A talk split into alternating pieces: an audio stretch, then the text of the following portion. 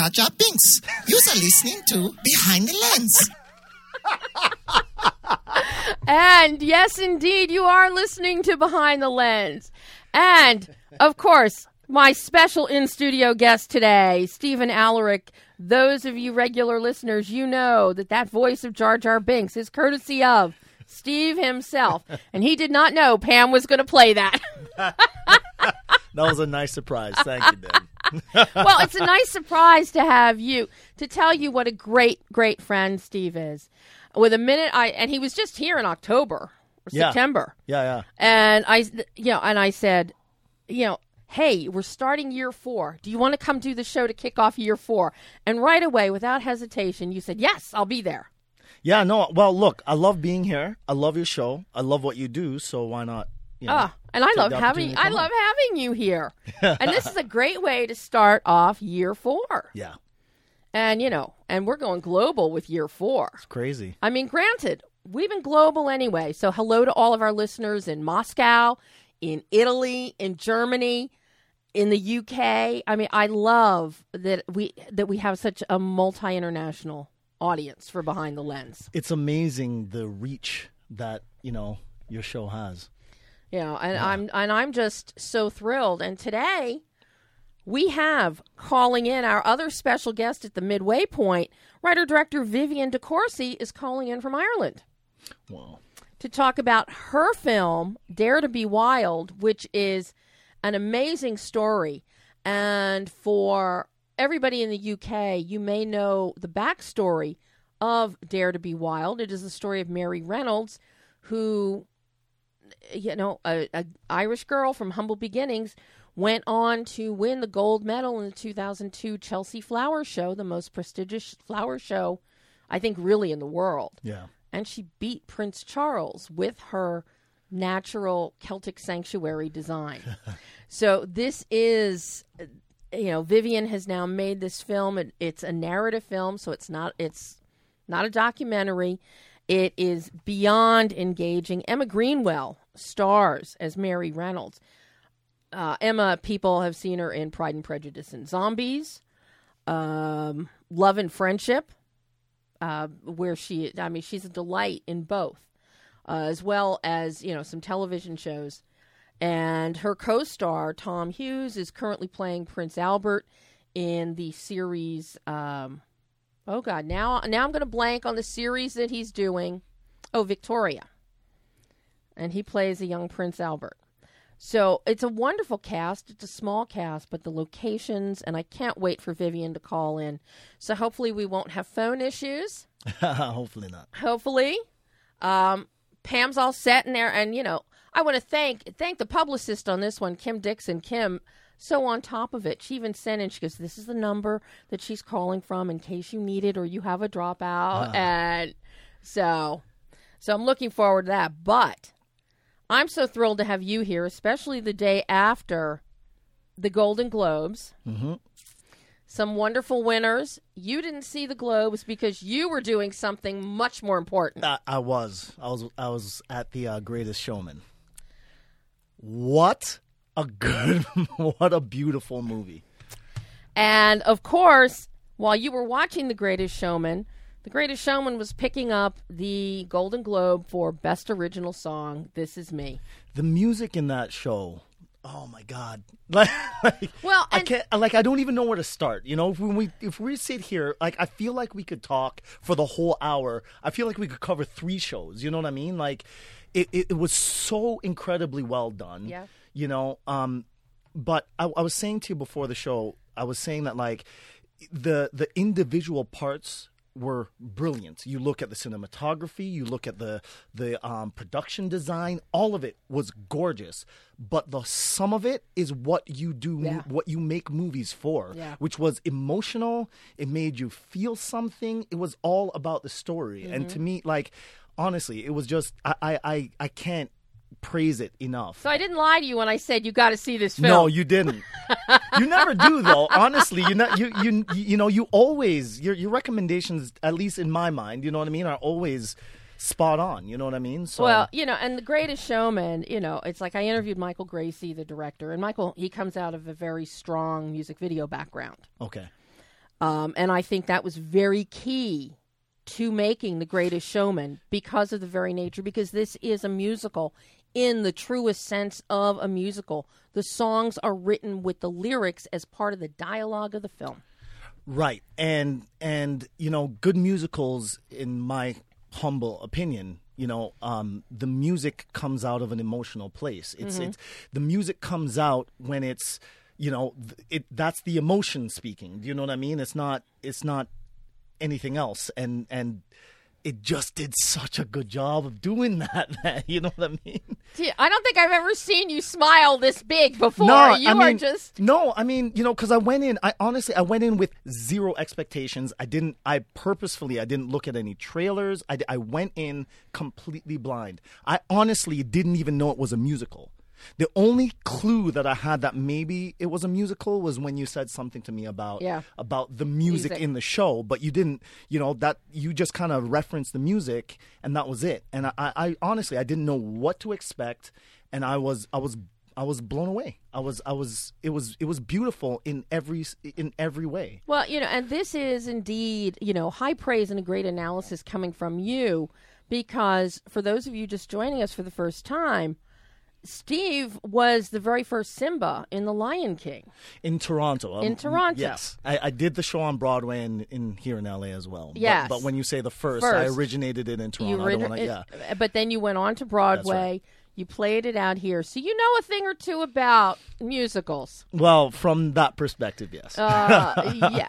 But you understand the emotionality of the music and the lyrics and the songs Yeah. and the importance in tying it together. Yeah. And I think what Michael also did with The Greatest Showman and having Hugh playing P.T. Barnum, um, because he has such a great theatricality, there is a great theatricality to this, which fits with the whole idea of P.T. Barnum and the quote unquote circus. Yes, absolutely. Um, and I could see this like if this doesn't become a stage musical, like it, like it's there's you know I, I don't know you know the only thing they've got to work out is how to stage some of the things. I mean like it's it's tailor made. I mean it- Yeah. th- that can you can put that on stage like almost as is. You know what I mean? I mean, I just, and I've seen it four times already. I know. The- and again, that's high praise. You know what I mean? Like the Yeah. amount of movies that you see and the amount of time that you have to see movies for your own enjoyment as opposed for to what you do. You know what I mean? Like that says a lot that you spend that much time going to see it. I mean, and I, I totally get why. Oh yeah, I it's you soar. Your your toes are tapping. You're you're like dancing in your seat through this whole movie. Yeah. Because even in the somber mo- moments, it's still right up there. You never lose that emotional beat. No, I, I'm telling you, there were several points in that where I, I, I was I cried. You know what I mean? Several points. I was moved. And and you've You never know. had you've never gotten to work with Keala Settle, have you? Who who sings "This Is Me"? No. You know, and I love. I was watching um, the workshopping, the because they actually workshopped this in order to get the in order to get it greenlit. So they workshopped it like a stage production. Right. She was, and then when they were shooting, she was uh, starring in Waitress at the time. Okay. So she would actually do Waitress either in the in the afternoon and then Right. workshop this at night and rehearse at night, or do Waitress at night and and shoot during the day. but she just. Uh, Oh, she, she killed it. playing Lettie. She Yeah. she No, is. she she killed it. I didn't know who she was coming into this film. yeah. Yeah. And just blew my mind. I'm so thrilled you got to see the film. Yeah, no, so am I. Thanks again for you know, I I would have seen it anyway. I was interested, you know, to begin with, but honestly, like it was, it's it's. Uh, it's why you make movies. Yeah. You know what I mean? Like, like the experience that I had as an audience member. I sat there and I watched it, and I said, honestly, if I, that's what I want to be involved in, in one way or mm-hmm. another. It doesn't have not necessarily that it's musical or not musical or what have you, but the impact that it had on the audience, on everybody that I went with that saw it, and the people that I overheard talking about it. It's like the impact that it had. That's why you make movies, whether Yeah. it makes a dollar or a billion. Kind of, I, I don't want to say is irrelevant, but it's not the point. The point for for movies to me yes, I mean, no one wants to lose millions of dollars making it, but but I mean, you know, it's it's it's to move people. You know what I mean? Yeah. And that and, and that this did this brilliantly. Yeah. And you leave and you're soaring. You are soaring Yeah. when you leave the theater. And it's a feeling of euphoria you don't want to lose. I was still in my seat downloading the the soundtrack, on iTunes. Yeah. Well, the fact that you were in your seat doing that means that your phone was turned on. So, After the movie. okay. All right. After the credits. Okay. I sat I'm one I sit and watch the credits. I know. And you out know of how- respect. you- even if I can't take in all the names, out of respect, I'll sit and watch the credits. Well, I have. Speaking of credits, I have to tell you, I just saw The Leisure Seeker uh, the other day. I'm actually doing interviews tomorrow with the director and with Helen Mirren and Donald Sutherland. Um, it's a lovely, lovely film. The the release date just got moved to March 9th, I think. But I'm watching the credits as they roll down. And there were some new credits on there that I have never seen anywhere before. They actually give credit to the workers' compensation insurance company, Wow. not the film insurance, not the bond company. No, the workers' comp. Now, I don't know if this is because you were dealing with, you know, older actors, but, you know, the workers' comp company got. Uh, is in the credits of the Leisure Seeker. That's crazy. And of course, because there's uh, there's this you know a 1970s Winnebago involved, which is the Leisure Seeker. Right. They're an el- older couple, and now they're tra- they travel in the Winnebago. Um, but yeah, there was a service technician for the Winnebago. uh, just Uh, that's part of the fun for me yeah. over the years to see how you look at classic films, and there are no end credits. You know, you have Right. your initial credits. You look at an old MGM, an old RKO. You have your initial credits, your above the line credits at the beginning of the film. Your writer, your director, your producers, and your and your name talent. At the end of the film, you might have one end title card with your main supporting players. But because everybody was in the studio system and interchangeable, they weren't. They just did not do voluminous credits, and, and Right. it's as film production has advanced, technology has increased. Everybody wants their name on the credits. You know, as my dad told me decades ago, when I was working a, a lot of production all the time in the 80s, and some people were saying, Yeah, but you're not getting your name on the credits. And I said something to him.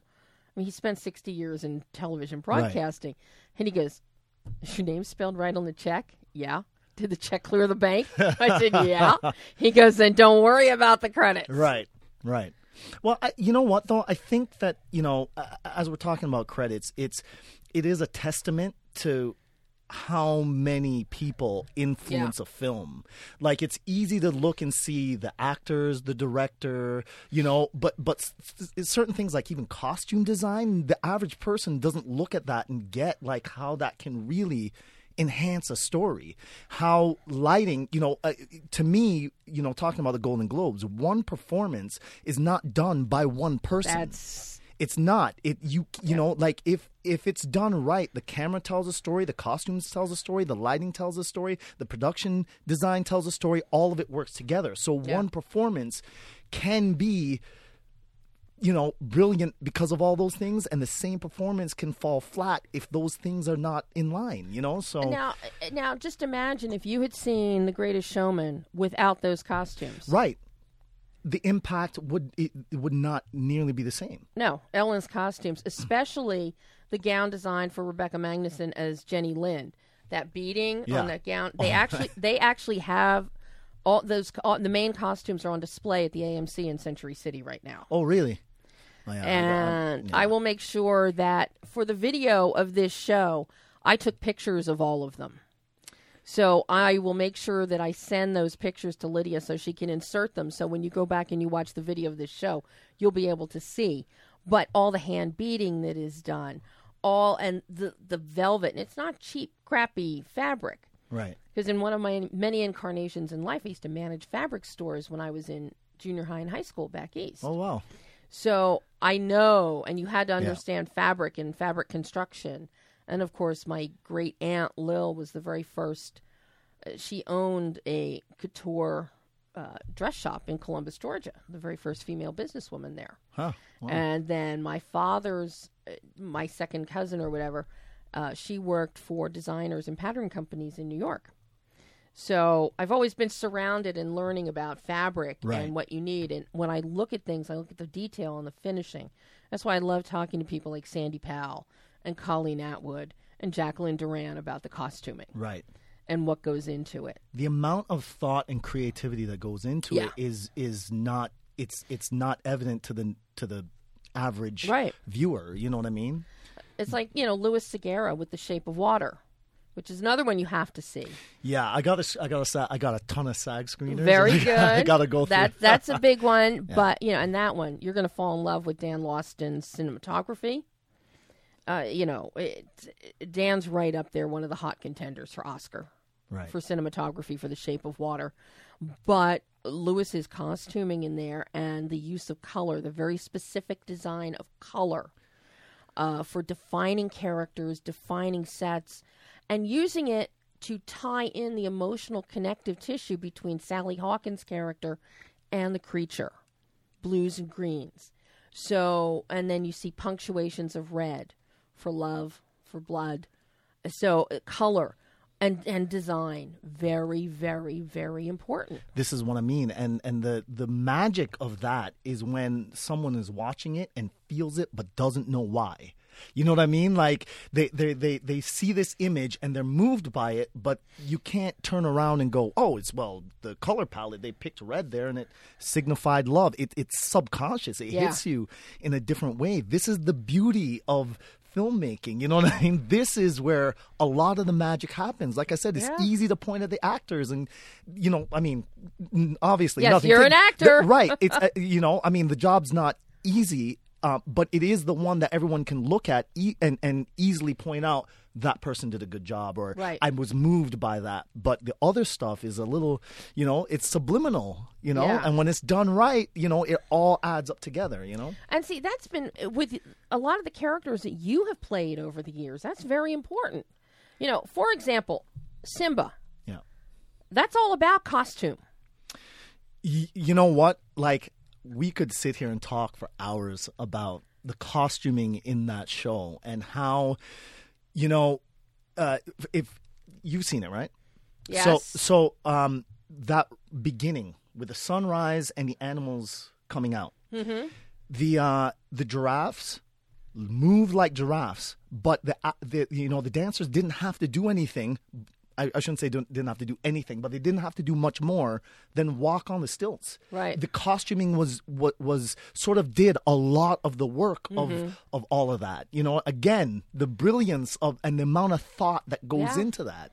You know, or Scar and Simba's mask, or I mean, Scar and Mufasa's masks were mechanical so that they could move down and it, and it would look like a lion, you know, Mm-hmm. and then it would move back up to the top of their head when they stood up straight. It was a brilliant way to to be able to merge animal and human and be Mm-hmm. able you, you know to, to to be able to to have that and and and have the audience identify with with the characters it, it's it's yeah i mean like the again the thought and creativity is incredible It, it's just that's why Oscar yeah, award season. It's one of my favorite favorite times, especially when I get to to do all these below the line interviews, which you know I love, which Yeah. is why we have behind the lens. yeah right Um, as a matter of fact, uh, I'm going to be talking to Gary Rydstrom uh, sometime this week, I think, the sound designer on Spielberg's movie The Post. oh great yeah So I'm very excited about that. have you seen the post yet I have. Okay i'm i'm dying to see it I have, but I have to. I have to say a caveat to everybody that is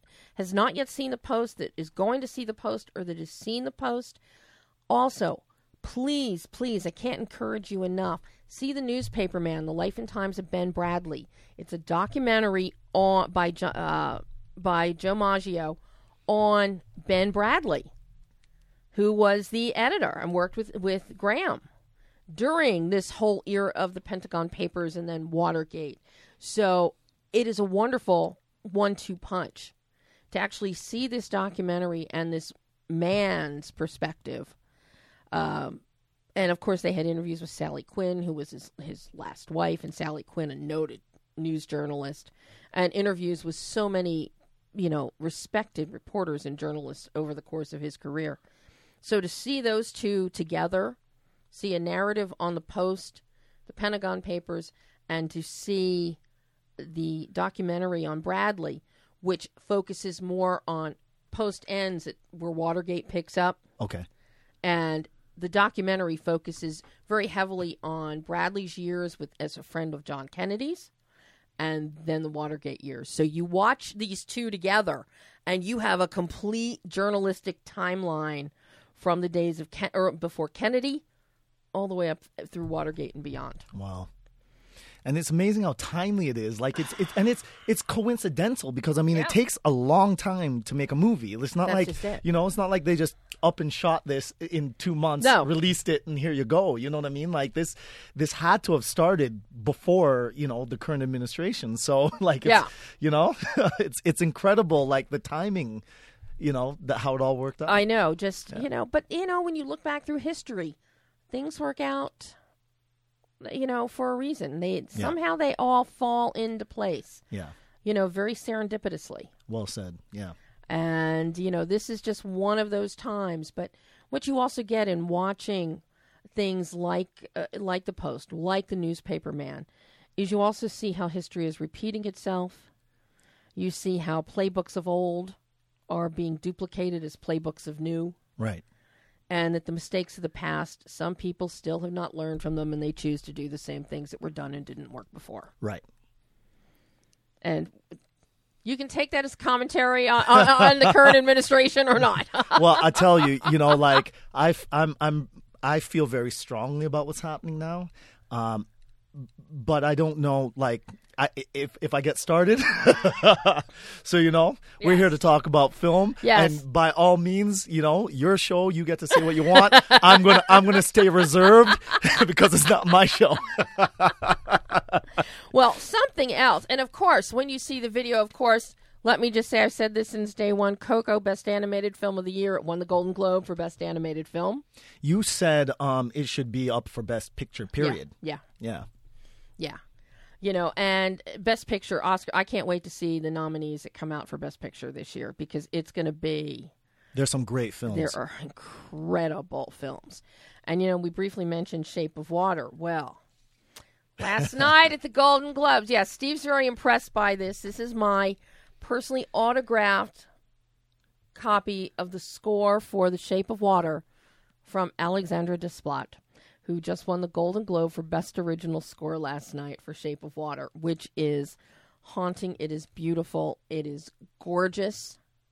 Um, would you like to hear a little bit of my exclusive interview with Alexandre? yeah, of course. Talking about, let's see, the first, we're, we're only going to have time to do one if Vivian calls in on time. So the first is pretty much an overview of the, of the considerations of scoring a film like The Shape of Water, which is all emotionality. I'm looking forward to it. I know. I hope people will will love it too here because they loved it in London, they loved it in Venice, but I don't know about the American audience. Are they ready for love? This is, I mean, Because love is not love is not in the air. More about hate and pointing at people, and so I hope I hope um, I hope it gets through. I mean, it is. For my money, it is a masterpiece. It is. Oh, there's no doubt. There- You're absolutely right. I've, I've the same The sensation. cinematography, the use of color, and Camera moves. the camera moves, and that's something. And even and Sidney's editing. Yeah, Between yes. the cinematography, the editing, and the score. The, these three things are in such synergy Mm-hmm. with this film because we have one our main character who does not speak, Mm-hmm, mm-hmm. which is why we then need score mm-hmm. to fill in those moments. You know, we see that also with Wonderstruck, with Todd Haynes' movie, for the silent portions because of a deaf girl. Mm-hmm. But here, I mean, granted, she, you know, she's Elisa's doing sign language and punctuating things with force and effect, but still, our sensory experience needs to hear something, and that's where your score comes in. And I have to say, it is so beautiful. Thank you. You have whimsy in there with the scenes with the, with the boiled hard boiled eggs, mm-hmm. like little tinkling sounds, like a triangle, mm-hmm. or it's just. And then we get the whole the romantic mm-hmm. epic swoon and sweep, and we have the chase, the the, heart, the tension, you know, of the Russians and torture and the the fluidity that you've put all this together with. The score flows like the water flows. Well, you just said what I was looking for the water. Eh. Just writing for, and the movie flows. So I just have to put a little boat on it, and it does. It's, that's the way it is, like on a stream in the street, you know, when there's water. Yeah. So you put a little boat. Well, it's the same. The music can, I couldn't say it's easy because it's not easy, it's a lot of work, but it's easier because it's just it's calling for music, as you said, because of the unspoken emotions, the restrained emotions, um, and because the beauty of every shot is moving, and because the way the script is so well organized, and as you say, the flow of the editing, there's not one steady shots. Everything is in motion, Yeah. and the music music is in motion also. You know, it goes from A to Z, and so this chronological flow is just. Uh, um, amazingly inspirational for me. Now, did you come on board after the film was finished? I read the script a long time ago, but How does your impression, if you read the script and you start getting ideas for how you might score something, but then you actually see picture lock? well, that's that's that's where I start. Mm-hmm. The script doesn't really give me. It usually gives me wrong directions. Mm-hmm. because the visual is the visual. If I write musical film, it's because of the visual, mm-hmm. because of cinema, not of paper. And well, if the script is not good, I, I, can, I hope I can tell, or, or if it's incomplete, or if it's really, really great. Then, then you may be busy when it comes time to But that's the that's that's the thing. Yeah. No, well, but also also while I'm reading a script, I'm doing another score for Mm-hmm. another film. So I it's hard for me to I can vaguely anticipate, but not really. It's when you when I see and when you see a film like this one coming coming towards you, there's moments in, in your life where you you're being offered these experiences. When I saw um, Girl with a Pearl Earring, or when I saw King's Speech, or when I saw um, Benjamin Button, or The Queen, or I don't know, some films like that. You you you're given these moments of cinema that that you've uh, devoted your life to with passion and, and, and joy. So this came to me in January, I was I was like a like a child in a candy store. It's just that's what that's what I'm doing movies for. That's for that this type of film. How did, when you saw the film, how do you start? How do you approach developing the score? Well, there's it? there's conversations with with uh, Guillermo. I know he wants a score that is European. Okay, good, good, good, good pick. Yes. Good pick. Um, which means that he doesn't want me to follow the action, you know, frame by frame. He wants me to, to be more in the nouvelle vague uh, type of, of uh, scoring, which is And that is Alexandre Desplat. We will hear more, but I'm going to cut that short because we have Vivian DeCourcy is joining us. Hello, Vivian. Hi, Debbie. How are you? I am so excited to be speaking with you. My little my cohort, Steve Alaric, actor Steve Alaric, is here also with me today. Hi, Vivian. Hi, Steve. How Well- are you? I'm here in cold, miserable London. Well, you know, it's cold, miserable California today too. Oh well, that's that's that makes me feel a lot better. Does it? You know, it's raining. You know, after all the fires in California recently, they're doing mandatory well, it must be great to have some rain. Yeah. I'll tell you. So it's just not fun driving in it. But I I can imagine. I am so excited to have you joining us today. Not only to talk, not only because it's a thrill to have you and to have you talk about Dare to Be Wild, but also because you're helping kick off the fourth year of our show. Oh, very good. That's great. So Well, this is my first movie. It's great to make your first movie in your 50s and, and then be on your show in its fourth year. well, I got to tell you, this film. Well, and and you know, and I have a great. A, ga- a great kinship with you, you know, because you're also you're a lawyer. You were a lawyer here in the United States for a number of years. Um, before That's correct. Before you Too many years, far too many years. I spent I spent 27 years in law myself, Vivian, and then I said enough is oh, enough. you've beaten me out, Debbie. I spent 24, I think. Yeah.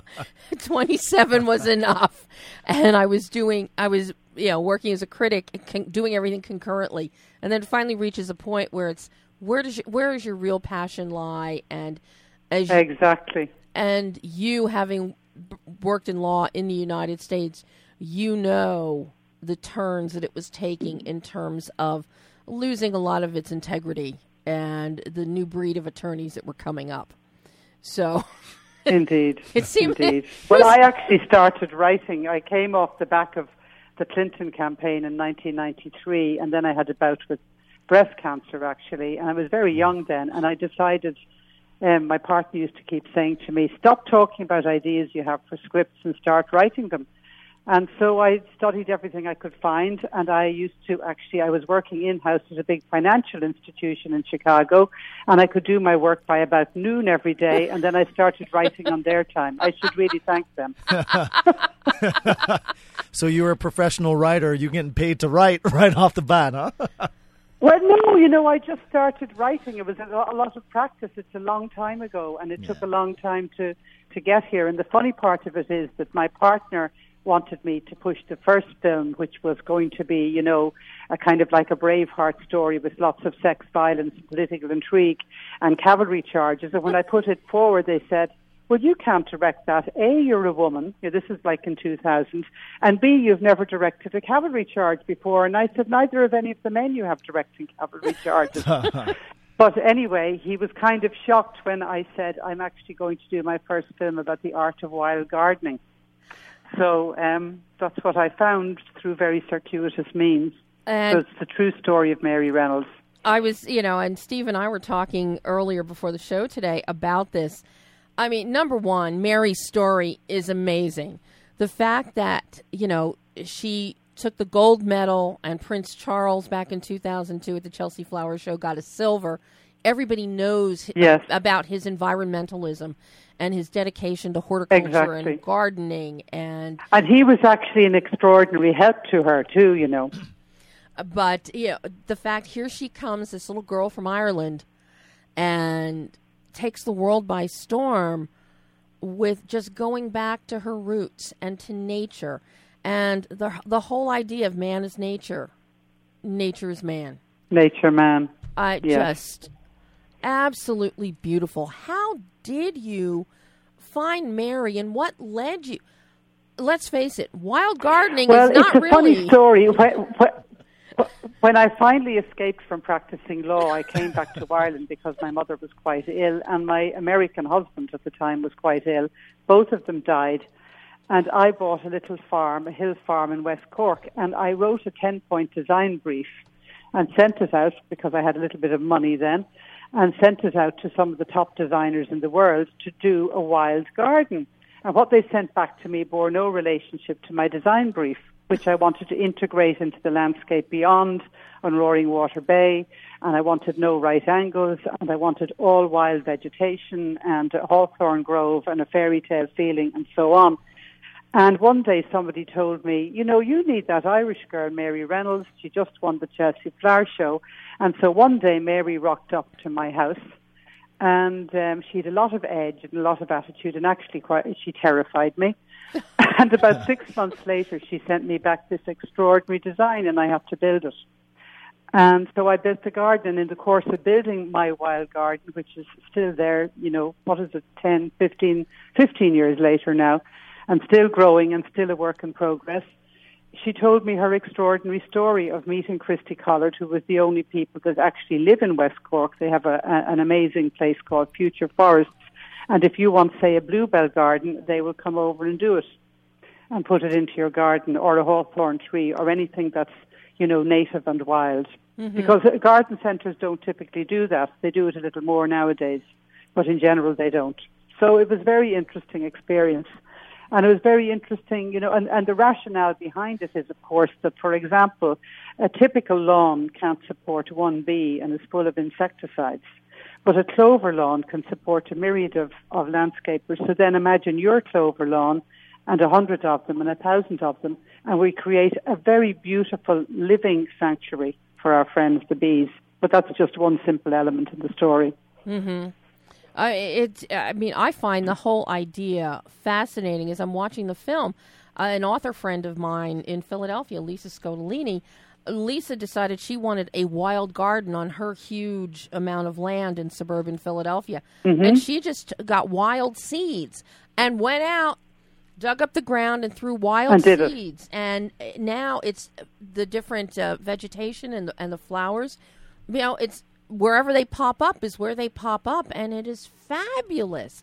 And as I'm watching, But the problem is, the problem is, Debbie, that people actually don't. They're so dissociated from nature now. You know. yeah, and that's something that I love that you really bring to the screen, and that you know Emma uh, in Emma Greenwell in playing Mary, she really embodies that connective tissue. That you know that synergy. Yes, she was wonderful. Absolutely marvelous. You know, how did you luck out in finding Emma? I mean, I We love. we did luck out. I mean, we had done a massive casting call, and I had seen so many people, and then it was, it was literally three weeks to go to the shoot, and we still didn't have Emma, and we equally didn't have we, we didn't have a leading man, and actually I was frantic. And somebody called us and said, "You've got to look at this girl." And we interviewed her. And the next day, she sent me a tape, and she she uh, overnight had copied Mary's Irish accent. And when we were doing all the work in Dublin, people thought, "Why haven't we seen this this actress before in Ireland?" They actually the Irish thought she was Irish, so it was extraordinary. She's a very very talented young actress. She's only about twenty six now. I think she's a very long way to go. She's in the path at the moment, and she was in Love and Friendship and various other movies. And then, of course, Tom Hughes has been in Victoria. I don't know if it's played in America yet, but he plays Prince Albert in Victoria, which has been quite a big hit in the British Isles. Well, I know Emma. I'm, I became familiar with her in Pride, Prejudice, and, and Zombies.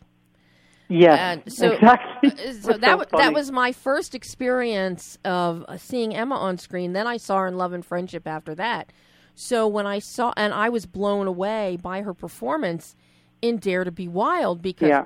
it's like okay, I, Yeah, I hear this this It's Irish beautiful. brogue, and it's like wait a minute, this is not the same voice I heard coming out of this woman before. Uh, so I wasn't Yes. sure which one was You the thought she authentic. was Irish. she's So- actually she's a Chelsea girl and very posh. What were there? Was know, there something? funny. Was there something specific you were looking for in, in an actor when you're going through for for both of those parts? Was there something, you know, um, that that personality wise or character? Well, I needed what I wanted to do was I wanted to. Sorry, No, no. Go ahead. Go ahead. Sir? No, what I what I wanted to find was somebody very young, as young as Mary was when she took on Chelsea, because for over a hundred years, she was the youngest person ever to win the gold medal at the Chelsea Flower Show in garden design. And you know, just like in the film, her garden was right next door to Prince Charles, so there was that element of hurling the little streets upon the great. But she had a wonderful idea, and I think the whole story in this era when we're searching desperately for strong female protagonists, the wonder of it was that she had the tenacity to see it through as well as the vision. And not only does she does she win, but she gets her man, who had no respect for her and was just interested in doing, you know, forests in Africa. So his whole goal was to to uh, to recreate. Um, or her, her to recreate what was left, and her goal was to protect what we had. Sorry, his goal was to recreate the wild, and her goal was to protect it. And and I love the idea. So the idea is basically that if you if you have a wild na- nature in your own backyard, own, then and only then will you understand the importance of protecting our wild places. Mm-hmm. Because as I've said, most people don't have any consciousness of that anymore, unless they're lucky enough to you know go hiking or something, mm-hmm. and most people aren't.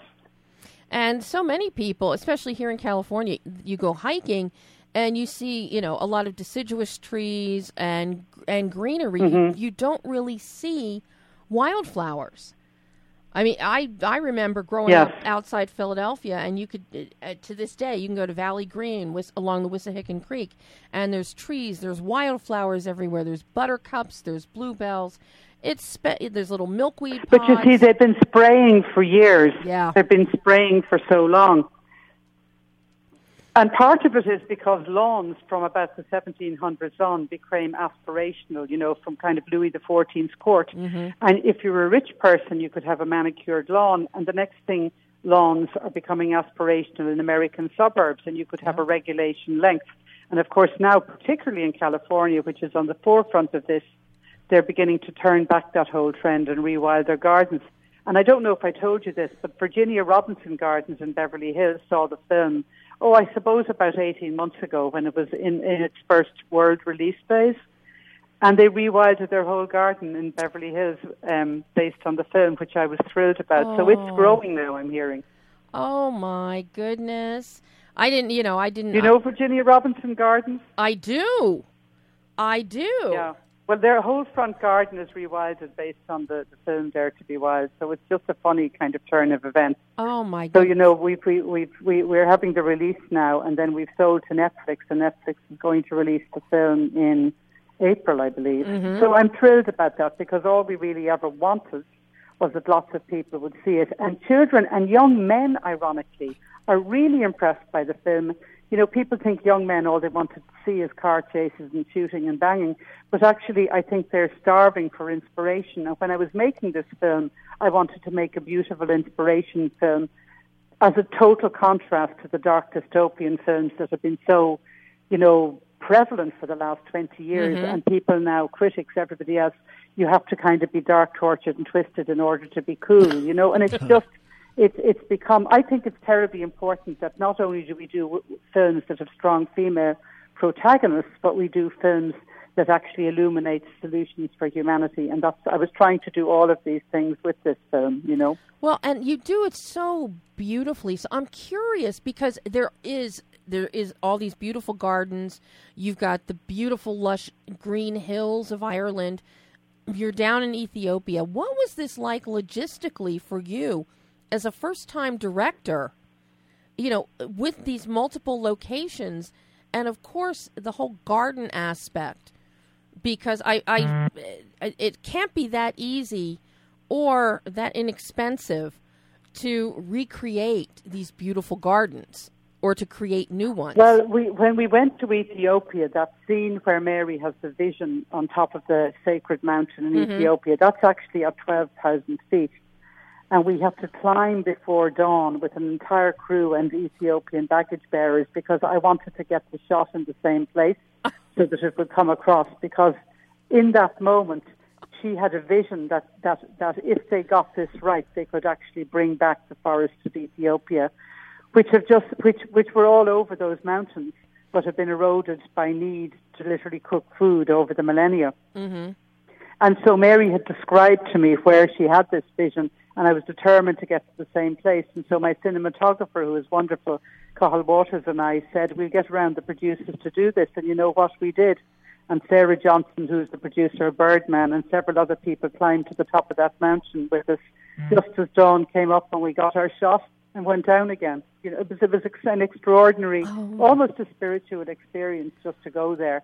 And while we were shooting it, there were, there's a monastery on top of the mountain, and all these Ethiopian priests were chanting. So it was really beautiful, you know.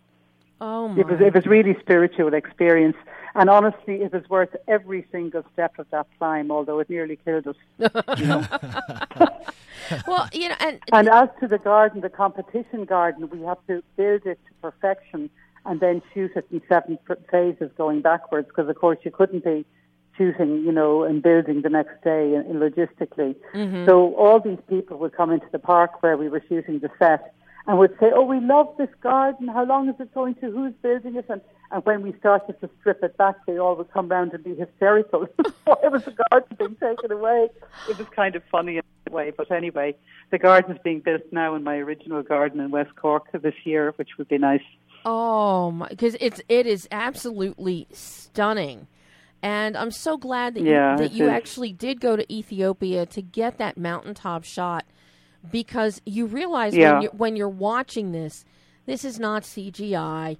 This is real. No, this is real. That yeah. view. Well, it was real in her imagination, and we did go to the top of that mountain. And it was one of the things that, when she told it to me, and this would have been back in 2002, I was so impressed by the by, by her story of the vision she had. She said it was so clear because Mary has visions a lot, and she often calls me up and she said, "I just had this this vision, and I'm seeing this this space." and you can actually, she makes it come alive for you, and so when we were doing the CGI, I know we didn't have an awful lot of money to do it, but I think we brought the idea across. Was when she actually turned around and said, "No, we will get this this this garden built. We will get these forests built." And you know, now back in 2002, very few people were reforesting the deserts, mm-hmm. but now i since then, it's become quite. You know, i it's it's a growing trend, let's say. And we can make the forest bloom again, but you know, we need millions and millions of trees and lots of money. So what we really wanted to do on the back of Dare to Be Wild was build a movement. And slowly but surely it's happening. The movie's been very successful in a lot of territories at this stage and it's a kind of a weird trajectory because usually things go out first in the US, but ours is actually going out last in the US. Uh, well, and I know it's coming out on VOD tomorrow in the U.S. Correct, Yes, yes. tomorrow, and then I'm thrilled that Netflix is picking it up. So in April, it's it's going to come out Yes. in theaters. So I mean, this this is Yes, abs- and interestingly enough, it's going into a lot of different categories. It's not just a comedy or it's not just a drama, but they now have categories for strong female protagonist, and they have categories for inspiration, uplift, you know, social message. So it'll hit a lot of different different boxes. I, I hope. I think this should be champion for environmental growth. I it, Absolutely, uh, that's- that's that's the plan. you know, and We really would like to get it to, you know, Leonardo DiCaprio and the Pope so that when it comes out, they could shout out about it because I think they would absolutely love the concept. And very few people get the concept, but when they see it in a movie, particularly young people, they get all energized about can we rewild our school? Can we rewild the sides of our road? You know, one of my producers had a seven year old see the movie and she locked herself in her room afterwards and and and the father was saying, "Why are you locked in there?" And she says, "Go away, Daddy. I'm designing a wild garden." Oh. And that kind of made my day. Oh, yeah, I mean, I still I still remember when I was in, in elementary school and in kindergarten, and they they would teach you about planting and growing, and you'd get seeds, and you'd get your milk carton, and you'd plant things, and then you'd plant it in bigger ones, or you'd take egg cartons, and you would plant twelve seedlings, and then go out in the yards or in a park and plant them, and but isn't that so important? Don't you think Oh. that ah. should be part of every school curriculum? Actually, It should be everywhere, and that and one of the beautiful things with this film is you you see the hard work that goes into a totally designed wild wild garden, but by the very by the very nature of it being wild, it inspires you to go out and just take a packet of seeds, throw them down in your yard, fertilize them, cultivate what them, happens. and see what happens. Because every little Yeah, bit of exactly. green, it, it helps with oxygenation, purifying the air. You know, the poor little bees that keep getting eradicated. It has so many benefits. It Yeah. has so many benefits, really. And you know, I said at the end of the movie as well because uh, the, I, I, I wrote a science fiction epic first, which I knew I'd have no shot at directing, but now fortunately I do because I'm going to be working with Framestore on it, oh, and and it was called Dare to Breathe. And Mary, it, it's actually going to be the story 157 years into the future, set between Chicago and Shanghai. And it's about the great grandchildren of Mary Reynolds. You know, what kind of a future are we going to engender for oh. our children? And so it's based on Gaia theory that the Earth is a big superorganism that will come back to us. So the last lines of the movie, the, the lyrical poem I wrote, is, you know, um, given the chance, nature will always come back to us. We can protect what is left and recreate what is lost.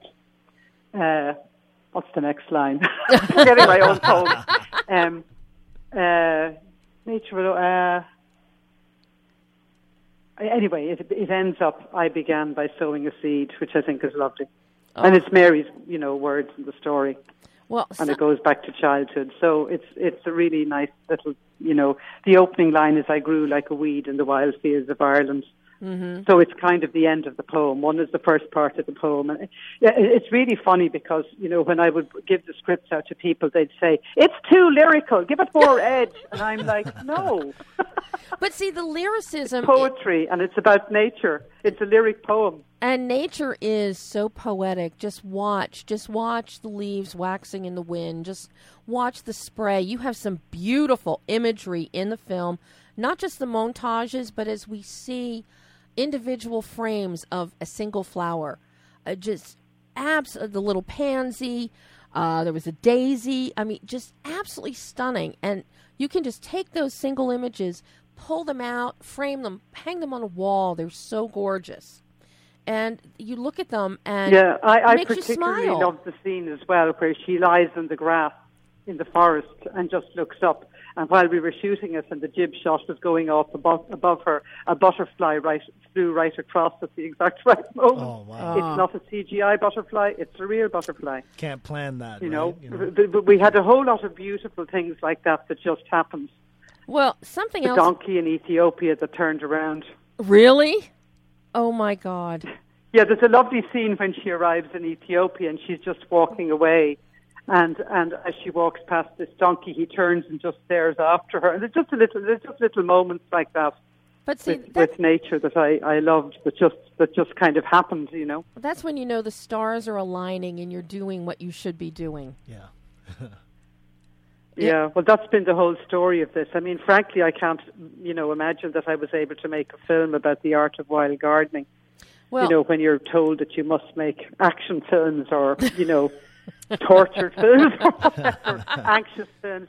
I think it's so important that we, we make stories that, that, that, that lift the human spirit, that show what a group of people acting together for the common good can do. Mm-hmm. And I think there's an awful lot of that happening at the moment just because of what we've been stuck with in the last election cycle. Mm-hmm. I think people in communities are really coming together and are really beginning to act in concert. And I actually think ultimately it's going to be fantastic.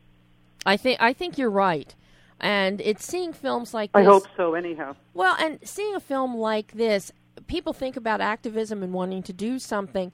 How many think and you think about the environment and ecology, or you know, reforestation in the in the rainforest, but you don't think about doing it in your own backyard or doing it in your That's local. it. That's the exact point. I mean, this is a way for individuals to take back their own power. They don't have to wait for governments. They don't have to wait for treaties. They can create wild sanctuaries and recreate wild nature in that little place they control themselves, their own gardens. Mm-hmm.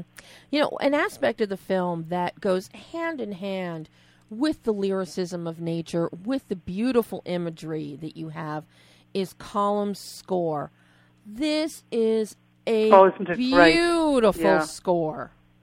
What what were your Well, you know, he, he worked with Marketa Irglova too and Glen Hansard at once, and they actually prefer they prefer the whole, they prefer the score to once. They've told me themselves, which just makes me laugh. But it is really good, I think, as well. I think it's lovely. what kind of considerations and conversations did you have with Colm about uh, you know what you wanted for the score?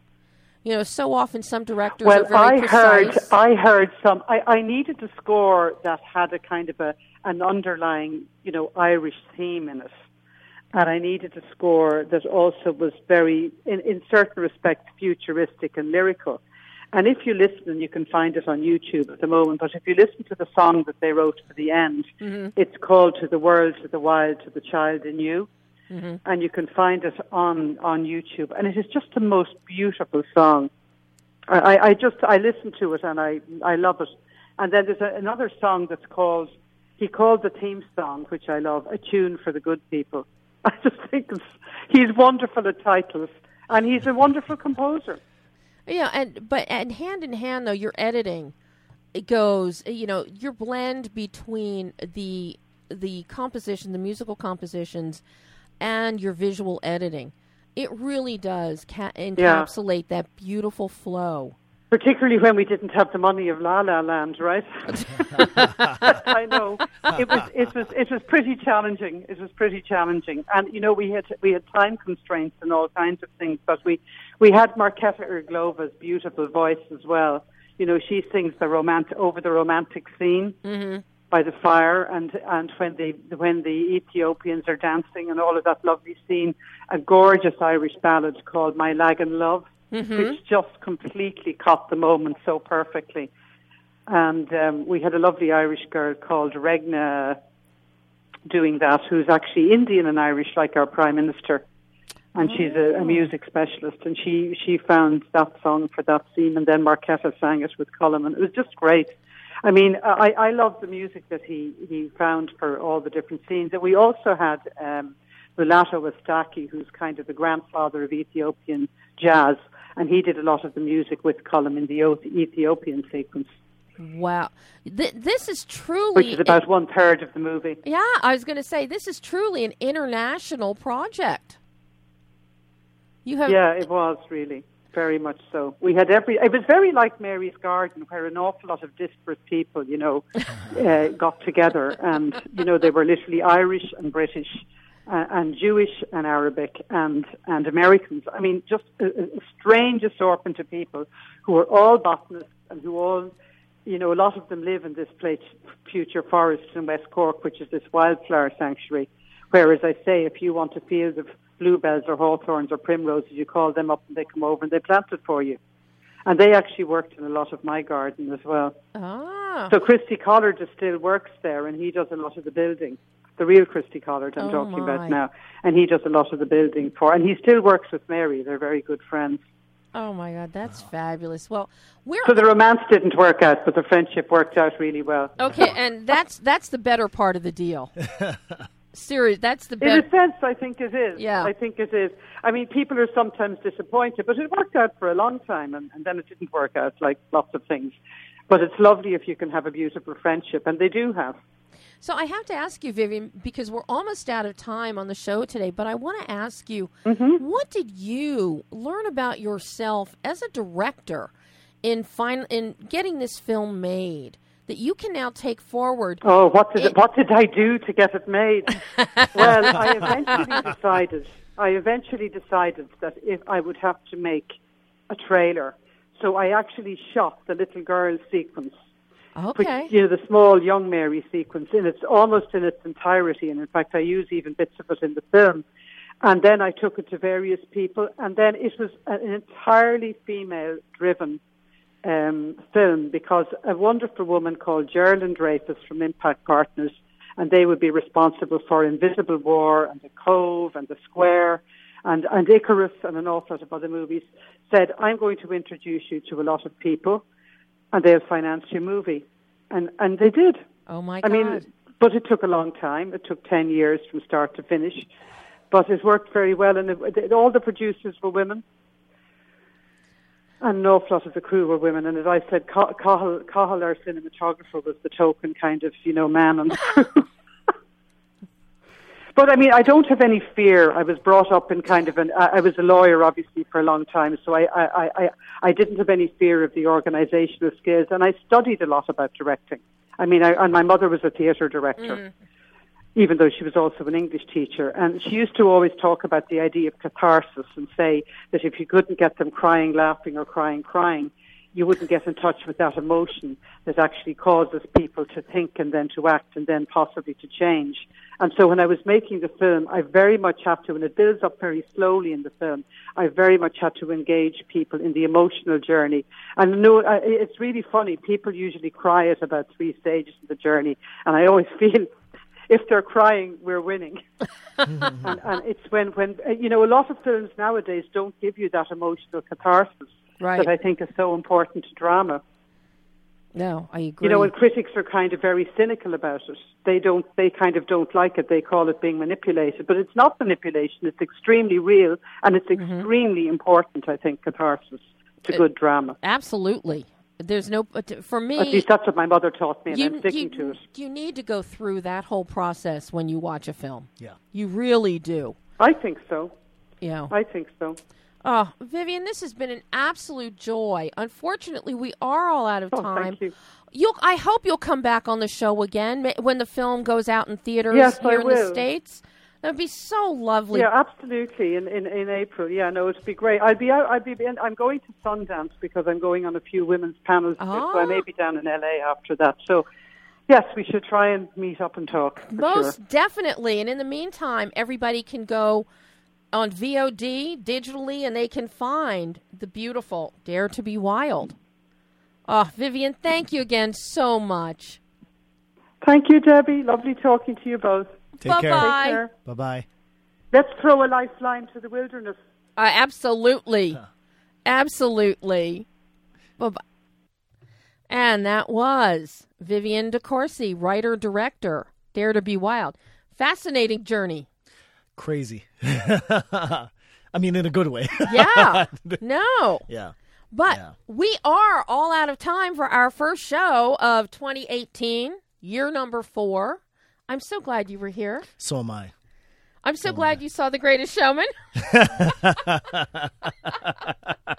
Well, listen, we can talk after the show and and like for hours about it. I just yeah. Yeah. Yeah, man. Ah, well, since that is all the time we have, let's see. Next week, we actually have, yeah, we have guests next week. We have guests the week after. We have guests in February. We're we're moving along. So to find out who we have next week, because we're jam packed next week, join us back here every Monday. Adrenaline Radio, 11 a.m. Pacific, 2 p.m. Eastern, 7 p.m. in England and Ireland.